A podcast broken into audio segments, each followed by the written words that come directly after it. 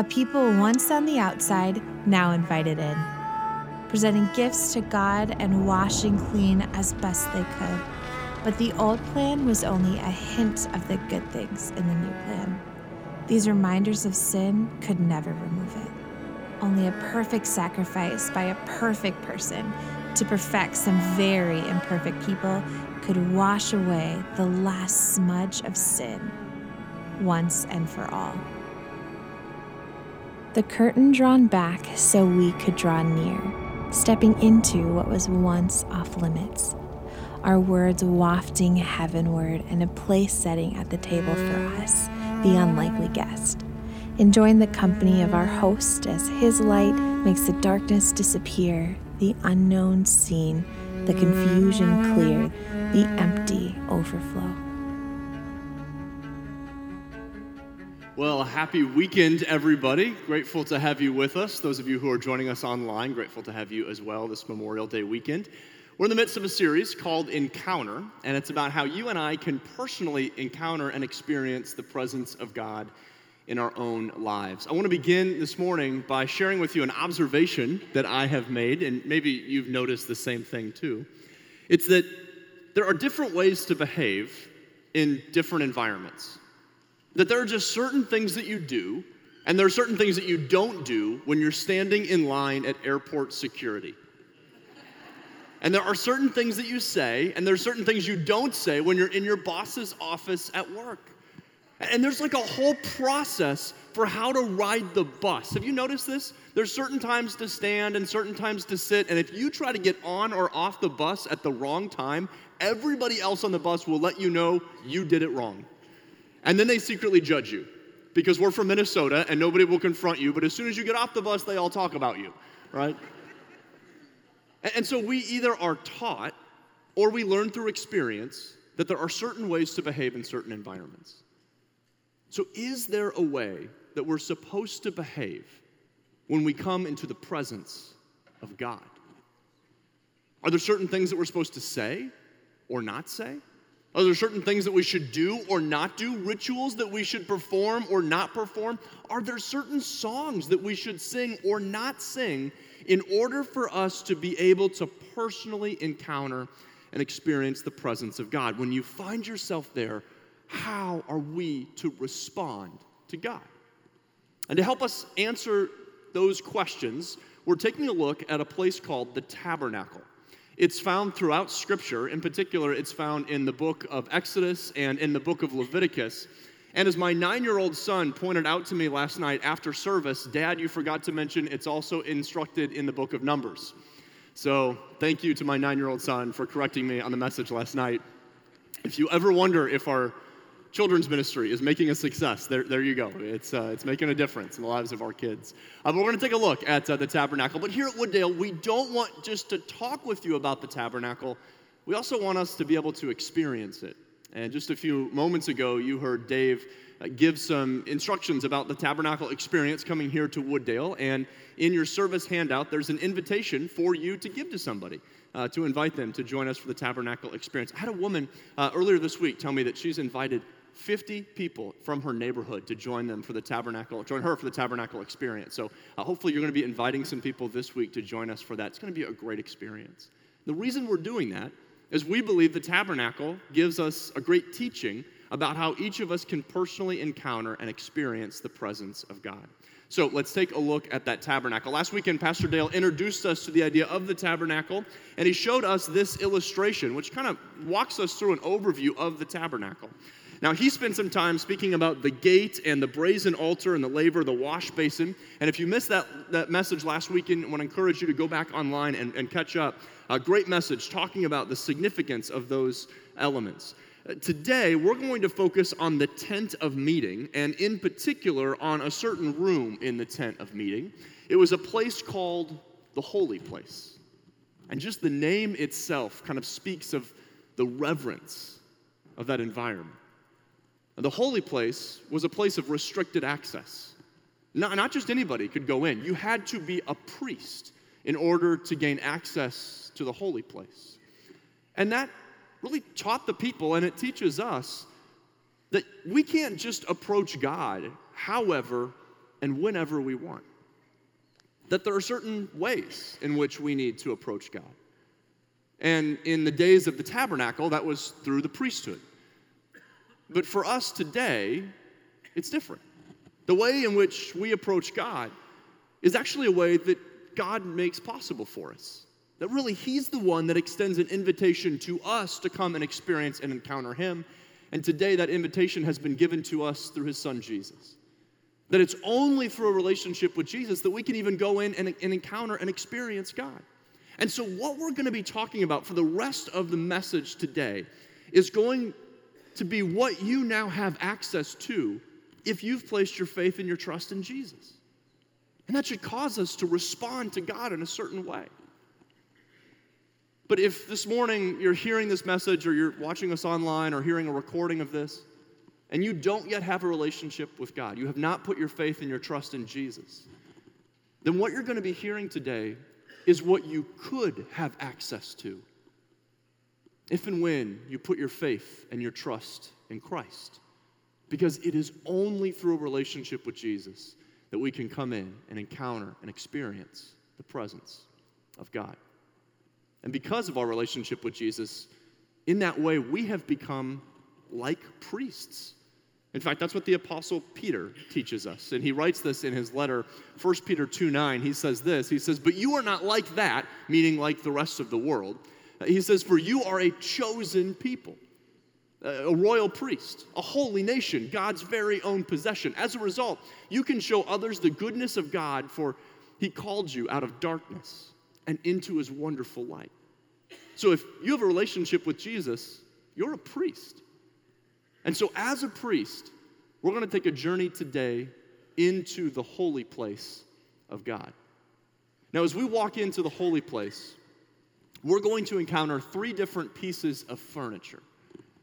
And as we come to each of those pieces of furniture, we're going to take a few moments to talk about the meaning of each of those pieces, to talk about the significance of it and what the priest would have experienced and encountered when they went into that holy place. And then we'll talk about some application to our own personal lives about what that means for how each of us individually can encounter and experience the presence of God. And then we're going to do something a little unique. And for those of you who are joining us online, I hope you'll join us with this as well. We're going to give you some time right here in this service for you to encounter God, to have a personal experience with Him. I'm not going to ask you to move around the room or to do anything that would draw attention to yourself, but in the privacy of your own seat, you'll be given some time and some space to put right into practice what the tabernacle is teaching us about how to experience the presence of God. And I believe that if you commit to this, this will be a very meaningful time for you to engage and experience God and His presence. And so, as priests, let's enter into the holy place. As we begin our journey across that courtyard to the tent of meeting and we come up to that tent, the first thing we would have noticed as we reach our hand up to draw the curtain back to enter in is the fabric, the, the curtain on the outside, how it is woven together. There are brilliant colors in that fabric. One of them is a blue, it's a thread that runs throughout, and it reminds us, looking at that blue, that we are about ready to enter into the place of the Creator God, the one who separated sea and sky. And also running through is a purple thread and it reminds us of the royalty of God, that we are entering into the place of the King of the kings and the Lord of lords, a place where all authority in heaven and earth rest in Him. And then there's a scarlet thread that runs through that curtain. And that reminds us that because of our sin, something had to give its blood, a sacrifice had to be made for us even to be able to enter into this place. And for the priest, that, that would have been about the brazen altar just a few feet behind us where a sin sacrifice was made. But for you and for me, it reminds us of the blood of Jesus that was shed so we can enter into the presence of God. And those colors remind us of the gravity of the place that we're about ready to enter. And so we reach up our hand and we draw back that curtain and we step forward into the holy place. And there, the furthest from us, against the curtain that separates the holy place from the holy of holy place, is an altar. It's called the altar of incense, and it looked something like this. The altar of incense we have here this morning looks a little different, but it's an altar that the priest would go to two times every single day. And the priest would go in and offer this incense to God. Now, throughout Scripture, incense is closely related to the idea of prayer. That as people would give their prayers to God, it was like incense rising up to meet God as a form of an offering. In fact, David writes this in Psalm 141, verses 1 and 2. He says, O Lord, I am calling out to you. Please hurry. Listen when I cry to you for help. Accept my prayers as incense offered to you, and my upraised hands as an evening offering. That often when the priest would go in and they would offer that incense, the people who weren't priests and weren't allowed access to the holy place would still gather outside and they would offer up prayers as those, that incense was going up to the heavens. Now, part of understanding the, the ritual behind that comes to the way that they were thinking. They understood that in the tabernacle and then later in the temple, that this was a unique place. It was a place where earth and heaven intersected. And there was an overlap in that place where those two realms came together. New Testament theologian and scholar N.T. Wright says that's what happens in prayer. That in prayer, heaven and earth overlap in a unique way. And when we pray, we're kind of entering into that in between space. And when you think about prayer that way, it should cause us to want to pray more often, but it also should cause us to be more intentional about our prayer life. See, how this worked is as the incense was being lit, and I'll light it here, although it's a little different how I'm lighting it than they would have. But as that incense is being lit, and it starts to smoke, it, it begins smoking here on earth and then ascends up into heaven. And let's see if we can get a little more incense going here. And it's almost as if that incense is coming from earth up into heaven, into the very presence of God. There we go. In fact, as that incense would have gone up, out, and dissipate into the space and crossed over into that heavenly realm, we get a picture of what that looks like in the book of Revelation. Revelation 5 8 tells us this it says, And when he, meaning Jesus, took the scroll, the four living beings and the 24 elders fell down before the Lamb. That's Jesus. Each held in had one harp and they held gold bowls filled with incense. And then John tells us, he gives us a little, little insight. He says, which are the prayers of God's people. So in heaven, our prayers are being presented to God as an offering of incense. And that's a powerful image. It should cause us to be thoughtful about what it is we're praying. Now, this doesn't mean that God doesn't accept our quick prayers, those times when we're in desperate need and we just cry out to Him. In fact, Scripture tells us that we should pray continually.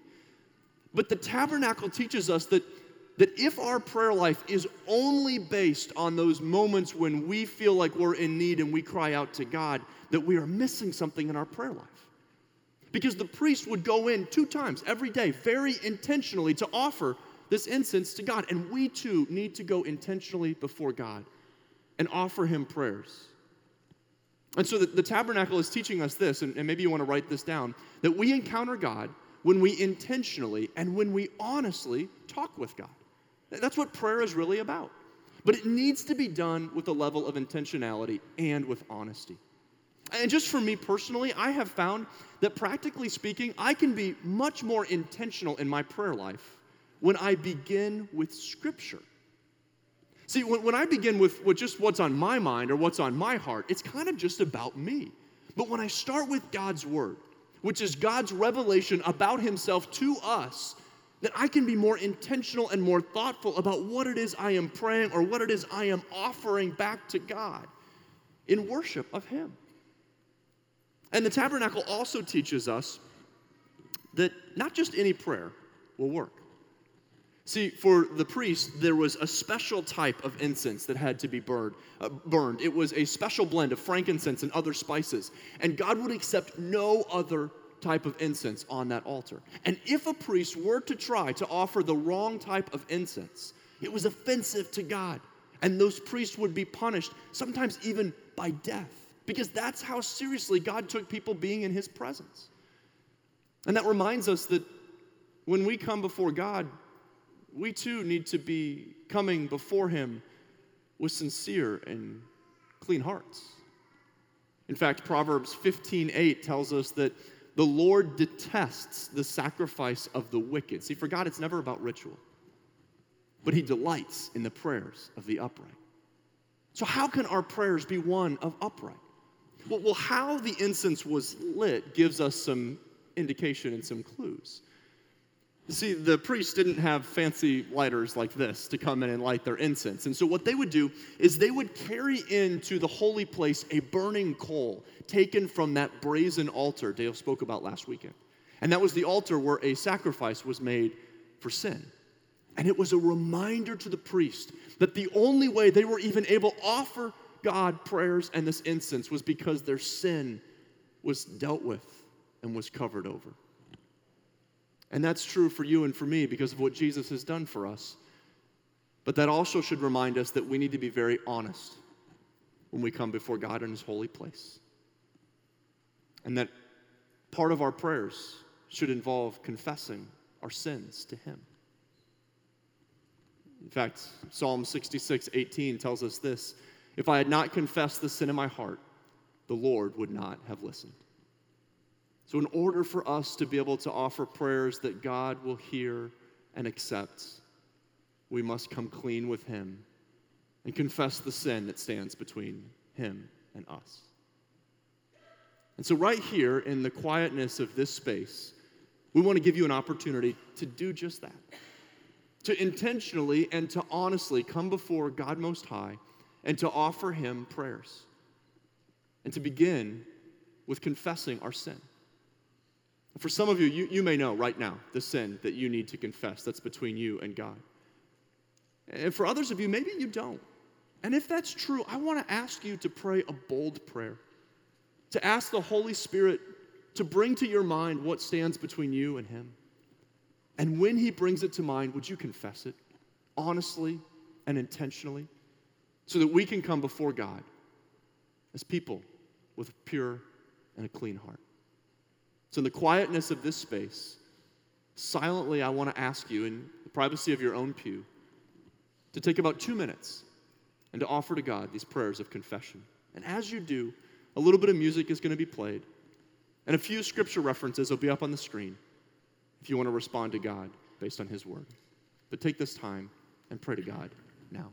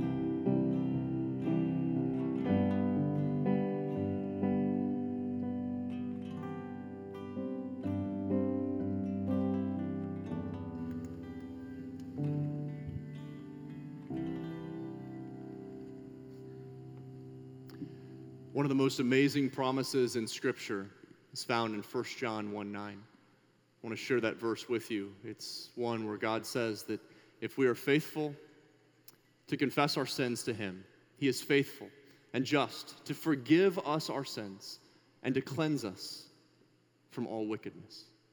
And if you have just taken this time of confession, I want you to know that you've been cleaned. And God now sees you as white as snow. And that should be cause for an overwhelming sense of gratitude in our hearts. So, would you take just another moment and would you just give God praise of thanksgiving? Uh, of just saying thank you to Him for the graciousness and the mercy and the forgiveness that God has given to you, that He sees you because of Jesus as if you have never sinned. Would you just give Him thanks right now in this moment?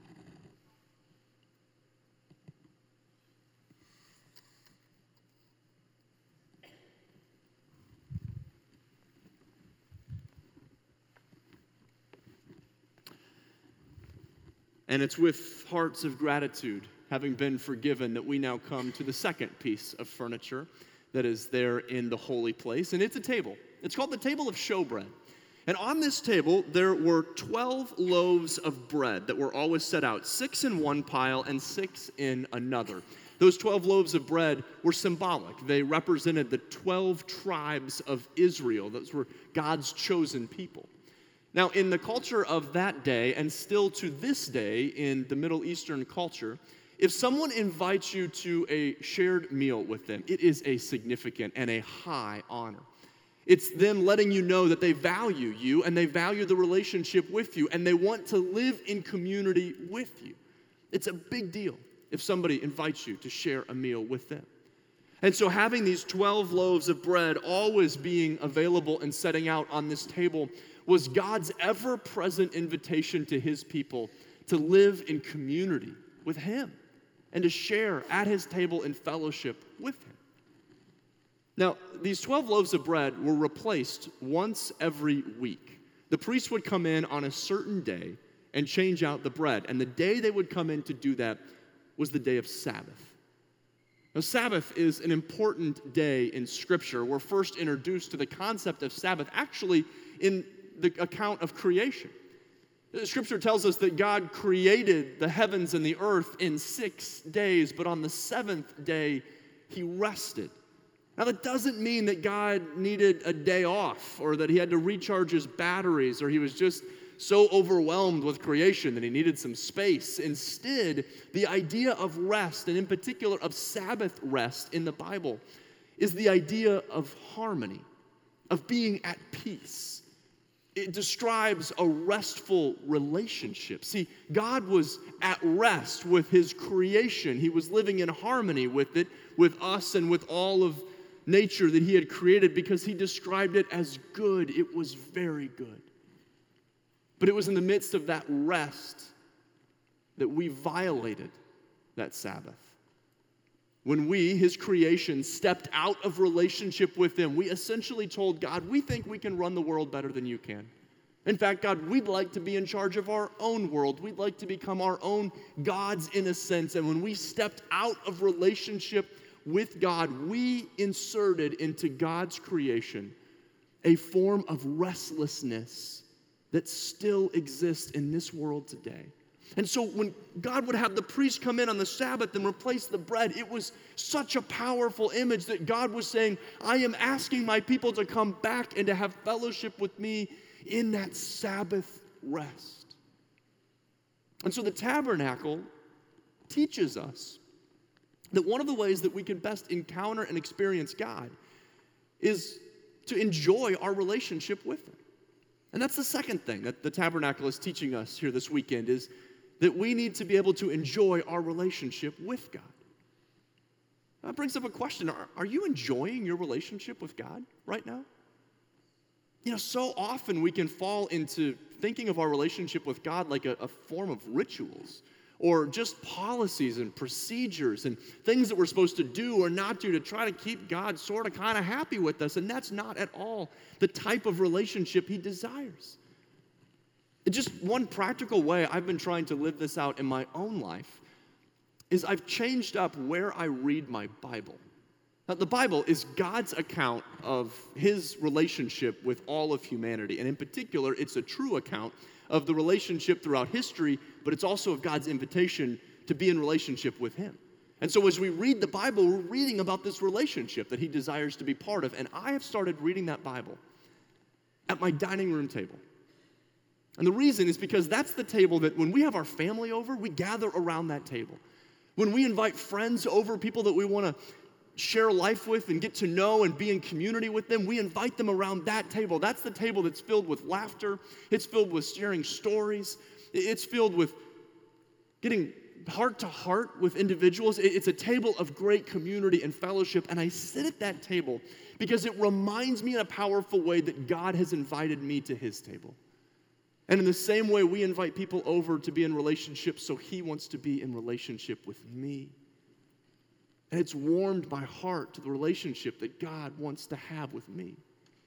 So if you're just not enjoying that relationship, I want to encourage you find a new place to read your Bible, maybe one that speaks about the relationship that God wants to have with you. And it's a relationship that is only possible because of Jesus. And it was Jesus who went to a table. But at the table that Jesus invited, there weren't 12 loaves of bread, but there were 12 disciples.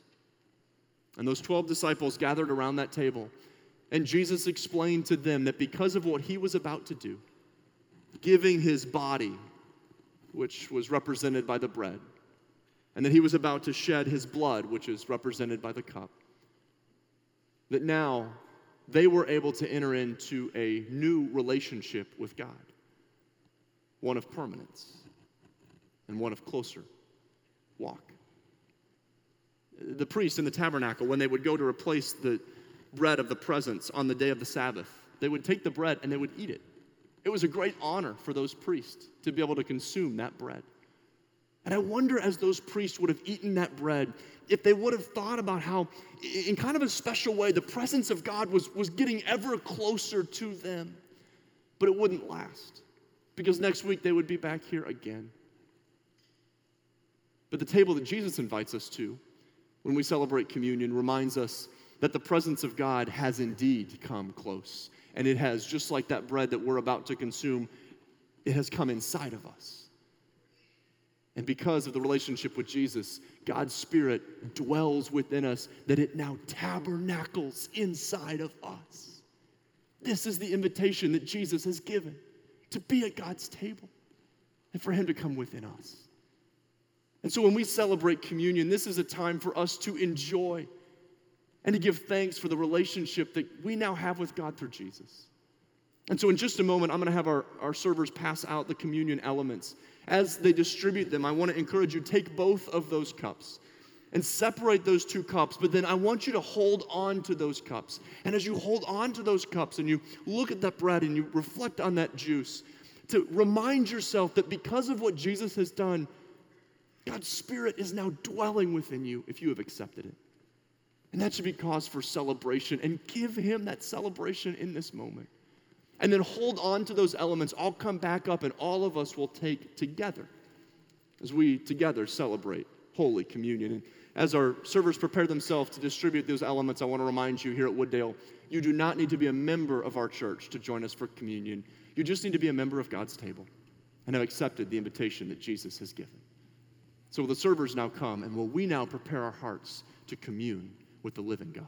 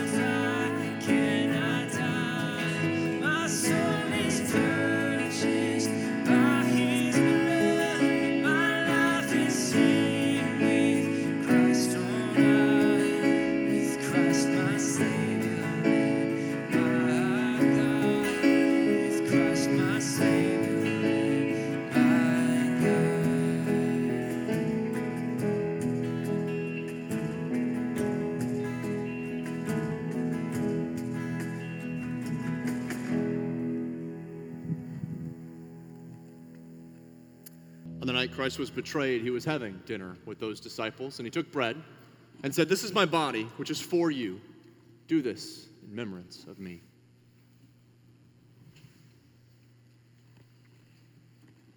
After supper, he took the cup and said, This cup represents the new covenant in my blood. Do this whenever you drink of it in memory of me.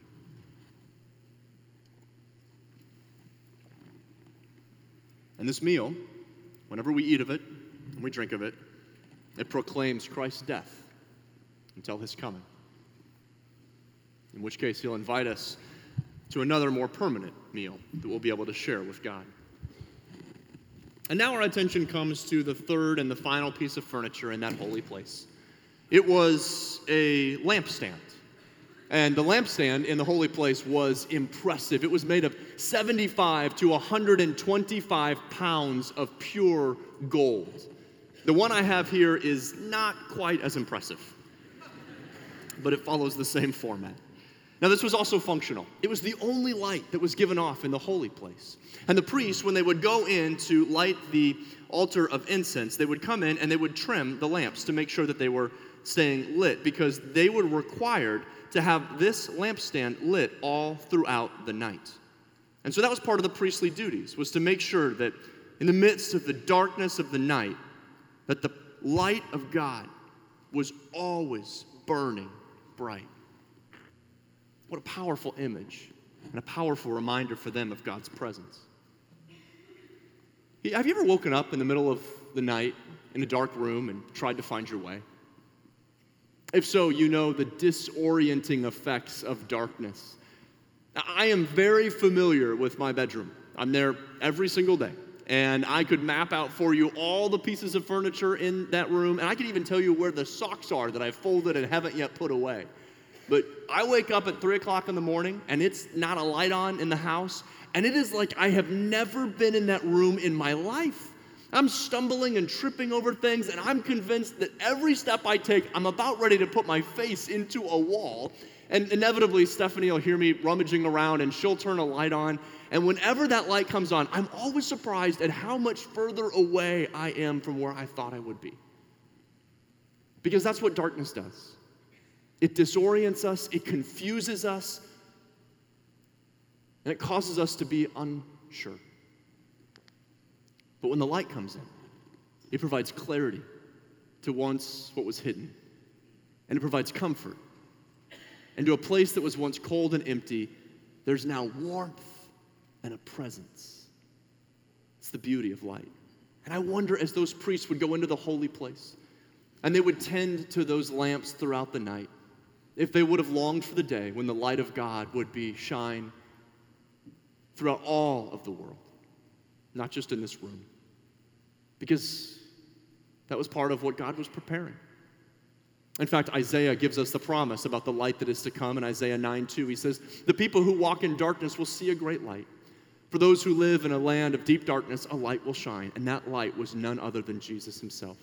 And Jesus affirms that in John 8 12 when he says that I am the light of the world. If you follow me, you won't have to walk in darkness because you will have the light that leads to life.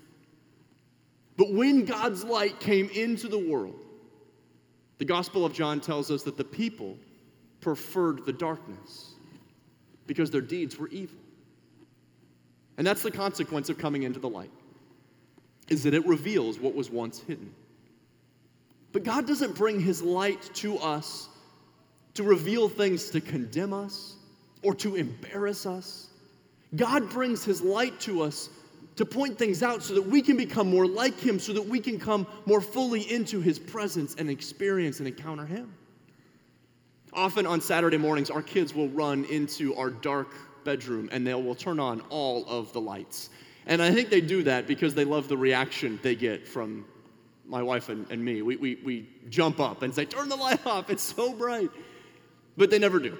And instead, they allow our eyes to quickly adjust and they crawl up in between us in bed. And there we enjoy each other's company in the light of the day. Folks, that's the image that God wants for you and for me. And so, what the third and final thing that the tabernacle teaches us is that we encounter God when we allow the revealing nature of His light to change us. When we let it point out to us areas that we need to give over to Him and let us become more like Him. Because here's the thing about the light that God gives. He wants it to reveal things to us, to change us, to become more like Him, to burn like He burns, to be illuminated by Christ. Not just for our own good so that we can enjoy this privately in our own room or closet, but instead to take the light of God out into the world and out into the dark places that we live, so that the rest of the world can see and know the light that God gives. That is His plan, and that is His purpose, and that is why He wants us to be changed by the light. So, are you being changed by the light of Jesus? Are you allowing Him to make you more like He is so that you can burn with the light of God? Because here's the promise that no matter how deep the darkness, God's light will burn brighter still. And the promise is that in the midst of our heartache and our shame, God's light burns ever brighter so our eyes can be open, we can see the truth of who He is, and we can catch like a fire to allow other people to know and to experience the love and the hope and the joy that comes from a relationship with God. And folks, when we come into God's presence, just like those priests would have been in the holy place, it should cause us to want to worship God. And so I'm going to ask Jeff and the team to, to, to lead us in an opportunity to respond in song. Because often throughout Scripture, that's what people do when they had an encounter with God. And this is our time to worship God. And for you, that, that might mean just in this space, you might just be so overwhelmed. You might just want to drop down to your knees in humility and thank God for who He is. For others of you, it may just be reflecting on the words of this song. And for others, it might mean standing to your feet and reaching your hands to the heaven and proclaiming the truth of what you believe about God because He has given us a light. And that light changes us. And so let's give Him worship for that. Father God, as we come into your presence now, Lord, we do so with deep humility, understanding the gravity of the place that we've been. And Father, I pray that we, your people, would worship you in response.